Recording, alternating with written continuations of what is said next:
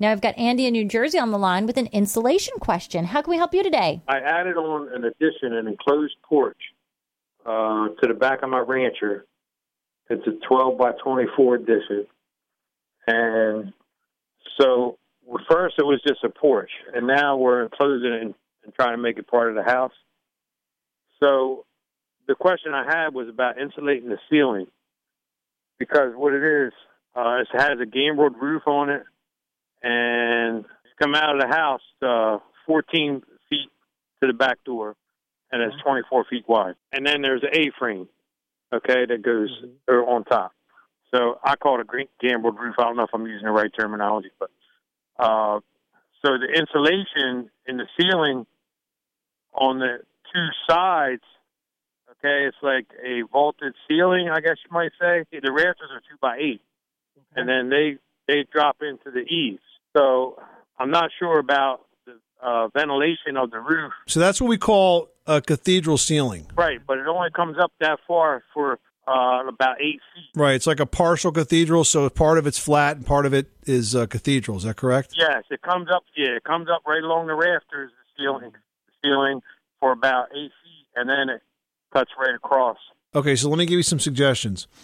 So, first of all, unrelated to your question, you just mentioned that you built this addition on a porch. Does the porch have a proper foundation? Well, no, I'm sorry. We built the whole porch or as a porch. Oh, it was all part of it. Okay, fine. Because a lot of times we see folks that take old porches and try to turn them into additions, and they don't have the right foundations because before we put money in this, I want to make sure you had a good foundation.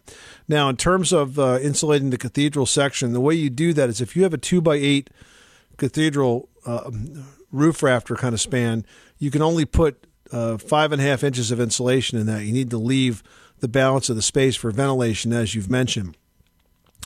And you're going to need to make sure that you have ventilation at the peak and also towards the bottom of that. Now, depending on how it's configured and how it intersects with the uh, with the lower slope or the flatter section, you need to figure out a way for air to move above that insulation and get up underneath between the insulation and the rafter and out. Now, another way to do this is to not use fiberglass at all. What you could do is use spray foam insulation, Icynene spray foam insulation. I did this in my house.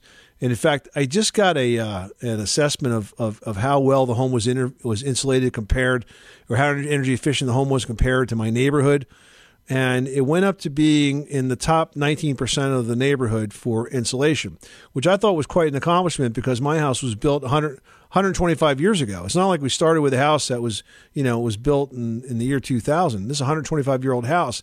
It's in the top 20% of the most insulated homes in the area because I used Icynene spray foam insulation. And if you use the spray foam insulation, you don't need to ventilate. Basically, you're, you're changing that area from an unconditioned space to a conditioned space. You can spray up right against the underside of the roof sheathing and encase the whole thing in foam and it'll be far more insulated than you could ever get with the fiberglass because let's face it, you know, we'd like to see, you know, R30, R40 in terms of insulation ability, but you all you, all you can get is R19 because you can only get five and a half inches of insulation in there. All right. Thank you very much for your help. Yep. Good luck with that project. Thanks so much for calling us at 888 Money Pit. Everybody in your crew identifies as either Big Mac Burger, McNuggets, or McCrispy Sandwich, but you're the filet fish Sandwich all day that crispy fish, that savory tartar sauce, that melty cheese, that pillowy bun.